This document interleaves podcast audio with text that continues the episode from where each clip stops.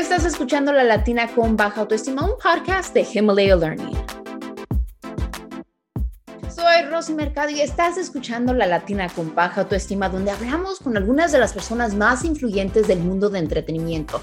El invitado de hoy es exactamente eso. Esta leyenda no necesita más introducción. Estamos hablando con Don Francisco. Bienvenido, Don Francisco, al podcast. ¿Qué tal, Rosy? ¿Cómo estás? Muy buenas tardes. Un gusto estar aquí nuevamente contigo. Antes de comenzar nuestra conversación, quiero recitar nuestra frase del día para inspirarnos. La frase de hoy viene de un autor desconocido. La gente positiva cambia el mundo mientras que la gente negativa lo mantiene como está. ¿Qué le parece nuestra frase del día de hoy? Me parece muy bien. Usted es uno de los presentadores de programas de entrevistas más populares del mundo. Mirando hacia atrás ahora, ¿cómo se siente acerca de su propia carrera? Bueno, en realidad ha sido una carrera muy larga, eh, sigue siendo una carrera muy larga. Eh, yo acabo de cumplir 80 años y acabo de hacer un ciclo de entrevistas en CNN en español. Fueron, según CNN en español, porque hay que preguntarle a ellos, muy exitosa. Eh, para mí ha sido siempre un placer trabajar en esto. Yo desde un comienzo siempre me enamoré del trabajo de la comunicación. Partí estudiando como un alumno que estudió teatro y comencé por una casualidad en la televisión chilena eh, como un pionero y después como un pionero también en la televisión en español de Estados Unidos. Este es mi año número 59. Yo comencé en 1962 y para mí este nunca ha sido, Rosy, un trabajo. Para mí esto es un placer, el poder comunicarme, el poder entregar eh, información, entretención, el poner en contacto a la gente, para mí es lo más grande que puede haber. Digamos, después de cosas muy importantes que uno tiene en la vida, como la familia, esto ha sido fundamental, muy importante, muy, muy, muy eh, me, ha, enseñado mucho, me, ha elevado espiritualmente, me ha permitido muchas cosas este oficio de la comunicación. Don Francisco, hablando de este oficio de la comunicación y todo el tiempo que usted tiene trabajando en, lo que viene siendo su pasión, lo que le ha llevado al éxito, eh, usted y yo no es la primera vez que, que, platicamos. De hecho, yo estaba desde, lidiando con algo y he lidiado con algo toda mi vida que viene siendo el sobrepeso. ¿Me, puede hablar sobre su lucha? Bueno, yo también soy un hombre que ha luchado siempre con el peso desde que nací. Yo nací de 12 libras, de 5 kilos, que es mucho peso para, para un bebé. Y entonces, eh, y es porque mi mamá tuvo una diabetes gestacional. Entonces, siempre tuve, yo nunca fui obeso, siempre tuve exceso de peso. Eh, y en algunas etapas de mi vida tuve el peso normal.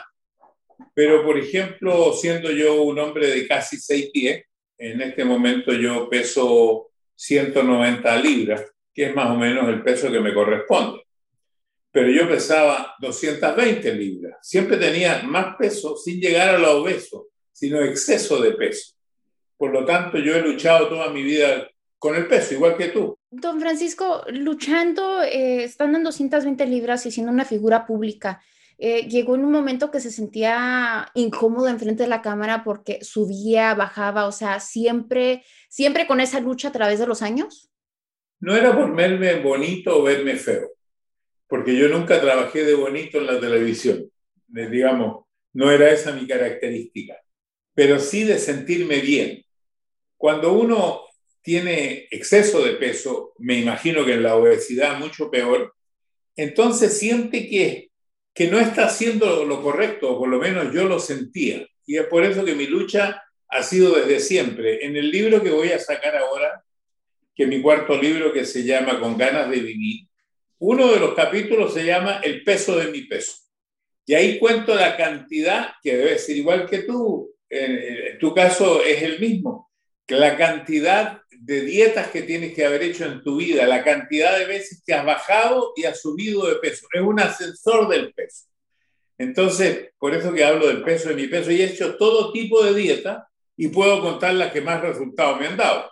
El tema de la autoestima siempre viene conectado con el peso.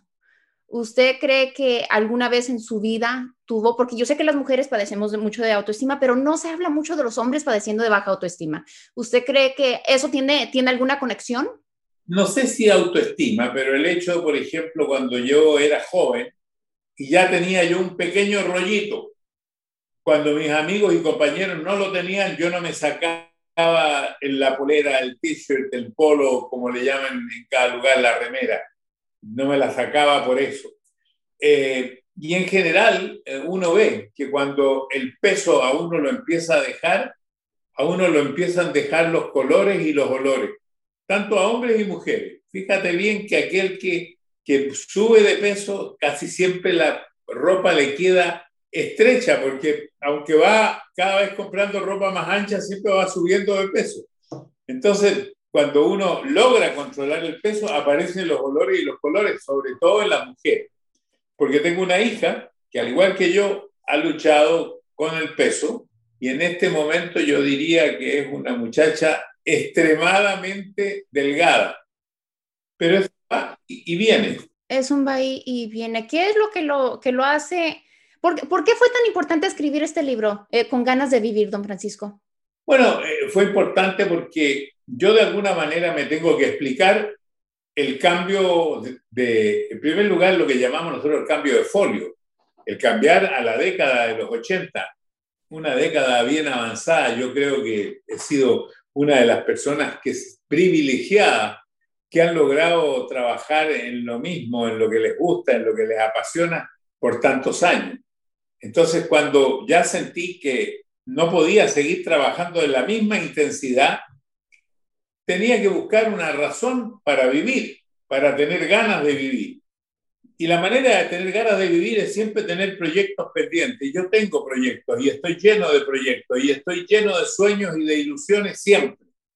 Y entonces quise poner con ganas de vivir muchos de esos proyectos, muchas de esas ilusiones, pero también cosas que me habían pasado en los últimos 20 años, porque el libro que escribí anteriormente, que se llamó Entre la espada y la TV, y en inglés se llamó Life Camera Action, eh, eh, me pareció que este era el momento, habían pasado 20 años, había muchas cosas nuevas que contar, el mundo eh, estaba diferente, estábamos en medio de una pandemia, tenía mucho tiempo para pensar en mí, para pensar en mi vida, para recordar.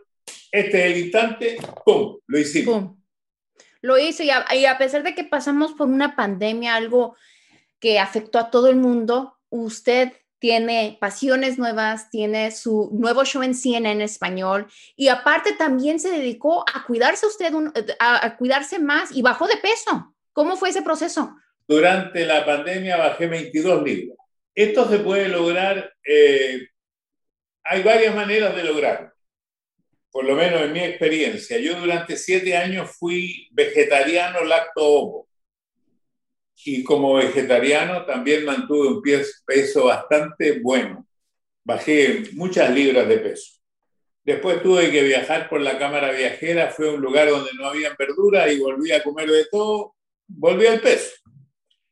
En este tiempo estoy hace aproximadamente un año y medio sin comer carbohidratos. He dejado los carbohidratos en general y eso me dado un buen resultado.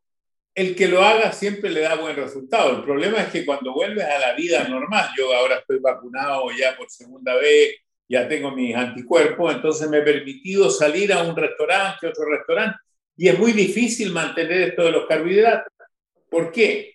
El restaurante es el enemigo público del peso. Y también hay un secreto para eso, y es comer antes de llegar al restaurante. Yo como unas barritas de proteína, que son estas, no es para hacerle publicidad, cualquier barrita de proteína es buena, yo las tengo aquí. Entonces, si uno va a un restaurante y antes de entrar al restaurante, 20 minutos antes, se come media barrita de proteína, va a aguantar la media hora que se demora la comida hasta que llega el plato sin comer el pan con el aceite, con la mantequilla, porque los que tenemos tendencia, eh, la vamos a tener siempre, y, los que tenemos tendencia no solamente tenemos tendencia, tenemos buen apetito, no hambre, apetito. Hambre hay en, los países pobres. Nosotros lo que tenemos es apetito. usted ya, ya tiene esa relación con su cuerpo, porque también el, el, cuidar nuestro cuerpo es mantener una buena relación con uno mismo. ¿Tiene la relación con su cuerpo en entender de que ya está lleno? ¿Sabe cuándo parar? No, yo creo que eso yo no sé. Por eso que yo prefiero no, eh, no cuidarme, eh, eh, no cuidarme en, en, las cantidades tanto como en la calidad de lo que como. Mm. Porque si uno come una ensalada, se la puede repetir. La ensalada no es, una, no es algo que te va a engordar, ¿verdad? Pero cuando comes carne, sí te tienes que ya ir midiendo, eso tiene grasa. Eh, cuando tienes, eh, como no como, carbohidratos, como solamente verduras y carnes con proteína. Entonces es más fácil cuidarse. Porque hay médicos que le dicen, usted puede comer de todo, pero coma poco. Entonces le dice, coma pasta. ¿Quién aguanta comerse un choquito así de pasta? Nadie. Tú que tienes experiencia, eh, las dietas no funcionan, ninguna dieta funciona. Es un estilo de vida. Es cambiar de hábito y algo muy importante que yo he hecho siempre, toda mi vida, y lo hago ahora, yo siempre hice deporte diariamente. Actualmente yo camino aproximadamente cuatro millas diarias todos los días. Entonces lo primero que hago, camino las cuatro millas y después empiezo a vivir. Mm. Eso es bien importante para los que nos están escuchando, don Francisco, porque yo pienso que las personas eh, a veces pierden pierden la inspiración o se frustran porque no, no, está funcionando, va pasando el tiempo, mi cuerpo de 20, ahora 40 ha cambiado, no es lo mismo lo que funcionaba antes, ya no funciona, es poder entender nuestro cuerpo y también entender qué nos hace feliz, qué nos llena y no nada más basar nuestra vida completamente en lo que vamos a comer, sino el ejercicio es algo bien importante y no es ser un ejercicio en donde sientas que te matas, o sea, tan solo el caminar es darle eso. Me encanta que empieza su día caminando y ya lo demás. Y esto significa que camino cerca de 30 millas a la semana, son 120 millas al mes, son como, estaría yo llegando más o menos de Miami a Los Ángeles ya caminando en un año, ¿verdad? E, eso muy bien, te sientes bien, te sientes activo. Ahora, por supuesto que dijiste, es distinto a los 20, es distinto a los 40, es muy distinto a los 80. ¿Cómo se siente ahorita de 80, don Francisco? Lo que me encanta también es que usted dice que usted tiene proyectos, tiene pasiones, tiene ganas de vivir, pero dentro de eso también entiende la importancia de cuidarse usted primero para poder lograr todo eso. Pero ¿cómo, cómo voy a vivir sin cuidarme? Es imposible. Imagínate que tú tienes un auto y no lo cuidas, no le pones aire a las ruedas, no le cambias aceite, el auto se te desbarata. El cuerpo humano es lo mismo, el cuerpo humano necesita un cuidado nosotros no estamos hechos para vivir como vivimos. Nosotros estábamos hechos para andar todo el día buscando nuestra comida, cazando y después regresando con frío, con calor, ¿verdad? Eh, el, el, progreso nos ha hecho cambiar. Estamos todo el día sentados. Entonces, si no caminamos, si no hacemos... Yo antes de caminar jugaba todos los días. Yo hacía una hora de pesa y una hora de tenis, todos los días. Mm. durante 40 años, desde los 40 años. Tuve un tiempo que no hice nada, cuando me casé a los 22 años, de los 22 a los 36, como 15 años no hice nada. Y ahí engordé y ahí perdí mucha energía. Y después empecé a hacer diariamente deporte hasta el día de hoy, mientras se pueda. Mm, don Francisco, ¿cuál es la receta para la felicidad? Quitando todo el éxito que usted ha tenido, o sea, como ser humano, para usted, ¿Qué es la receta de la felicidad? No hay receta. Recuerda tú el famoso cuento este del hombre de, el hombre de la camisa feliz. Entonces había, a uno le dijeron que eh, para había un hombre que tenía una camisa feliz y él la quería porque era un rey, era muy, muy poderoso. Y él caminó por muchos lugares, hizo cientos de millas, miles de millas, hasta que llegó al lugar donde estaba el hombre de la camisa feliz. Y ahí en ese momento supo que el hombre feliz no tenía camisa. Mm. Entonces, mm. Eh, receta para la felicidad no hay, porque tampoco la felicidad es eterna. Eh, las personas pasamos por momentos muy felices y momentos tristes, porque si no los tuviéramos, no podríamos apreciar lo que significa la felicidad o no podríamos apreciar lo que es la tristeza. Así que yo creo que receta para felicidad no hay. empeño para ser feliz siempre. Mm. Don Francisco, en los momentos tristes que usted ha pasado en su vida, ¿cómo sale de su tristeza, sus depresiones, que nos pasa a todos, a todos? Bueno, eh, yo tengo varias frases para, que llamo frases para el cobre. Y entonces eh, yo digo que, por ejemplo, la soberbia del éxito dura hasta el próximo fracaso. Si te mm. caes 99 veces, tienes que levantarte 100, porque te caes en la vida muchas veces. Y esta misma caída mundial que ha tenido la sociedad con esta pandemia, que todos creíamos que esto se iba a solucionar muy rápidamente ahora porque tenemos la vacuna y nos damos cuenta que con vacuna tampoco se soluciona tan rápido. Sí. Y hablando de la pandemia, don Francisco, tiene su programa, se vuelve a reinventar, tiene su programa en cine en español. ¿Cómo fue regresar a la televisión de una manera distinta a través de la pandemia, tener nuevas inspiraciones? Muy interesante porque era aprender a entrevistar virtualmente lo que estás haciendo tú. Uno hace una entrevista con la persona al lado, la siente respirar, ve la profundidad de sus ojos, eh, siente cómo mueve sus manos, sus pies. Aquí es todo virtual pero al mismo tiempo tiene la ventaja que en estos tiempos la gente quiere hablar más, porque estos son tiempos distintos, son tiempos que eh, tenemos eh, mucho más horas para conversar con nosotros y eso nos permite mejorar y también nos da tiempo para deprimirnos. Entonces yo diría que esto fue una gran experiencia. Fueron solo 10 capítulos que hice. ¿ah? Estos fueron dos, dos semanas en CNN en español, nada más. Ahora a lo mejor voy a hacer un próximo ciclo, pero por el momento no estoy haciendo nada. ¿Cuáles son las metas que quiere, que, quiere seguir? Porque yo pienso que es importante escuchar de que pase el tiempo y vuelve a tener más, más ideas, tiene sueños que quiere lograr. Yo pienso que es algo bien importante para querer seguir viviendo, porque el momento que dejamos de soñar, ahí es el momento que muere uno. Bueno, eh, dejar de soñar es como colgar el alma. E, eso es algo que, que, no tengo ninguna duda, por lo tanto tengo muchos sueños pendientes, cosas que quiero hacer, tengo proyectos que, algunos proyectos que lanzaba algunas cadenas de televisión, son proyectos más pequeños que lo que hacía antes, cosas distintas, diferentes. Y esto que tú me preguntas de CNN español fue una gran experiencia, una experiencia muy buena, y seguramente nos vamos a preparar para hacer algo nuevo, algo bueno, nuevo, otra vez.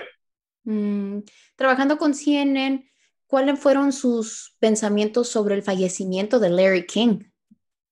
Ah, bueno, Larry King que es también un hombre que trabajó muchos años en CNN, eh, periodista de mucho tiempo.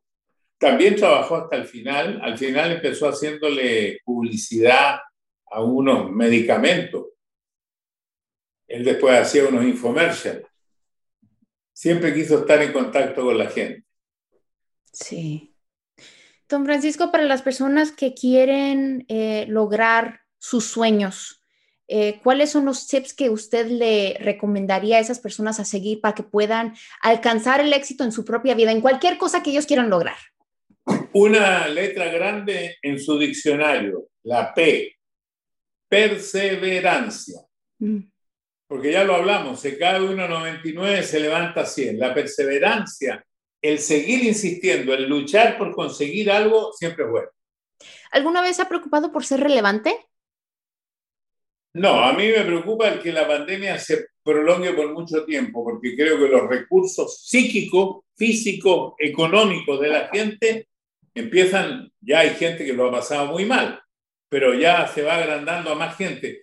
Yo creía que la vacuna era como mágica, pero veo que no, que vamos avanzando en la vacunación y no se termina la pandemia.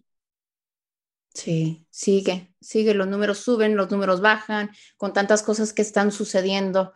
Bueno, don Francisco, aquí haremos algo que me gusta llamar los aprendizajes de Rosy, donde hablamos de un, de un momento de adversidad que le empujó hacia adelante. ¿Me puede contar de uno de esos momentos duros que le dejó una lección, un aprendizaje?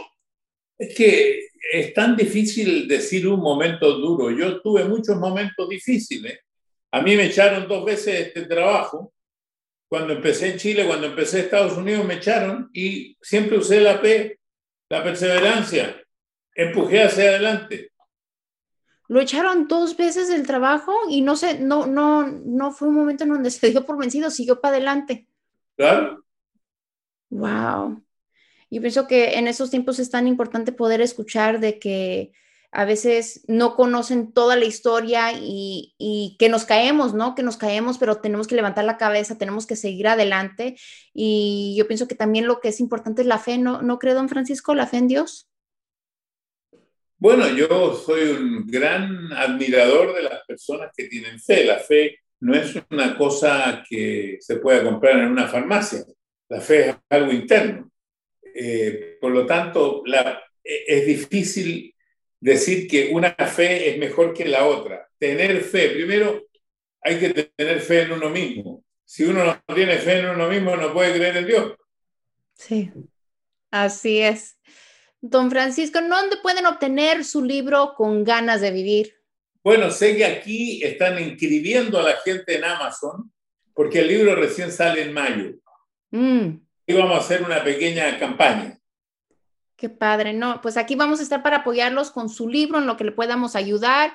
Así es que no se lo pierdan. En mayo sale el libro, el lanzamiento con ganas de vivir, para que se inspiren y sigan adelante. Y bueno, eh, ya nos, nos, dejó varias lecciones, don Francisco, para seguir adelante. La más grande, la perseverancia, seguir adelante eh, y tener la claridad de siempre soñar, no darnos por vencidos. Muchas gracias por su tiempo. No, al contrario. Muchas gracias por haberme invitado. Te felicito, que te vaya muy bien. Sigue teniendo sueños y sigue haciendo empeño, luchando contra el peso de tu peso. Muchas gracias, don Francisco. Es muy amable. Adiós. Gracias por escuchar La Latina con Baja Autoestima, un podcast de Himalaya Learning.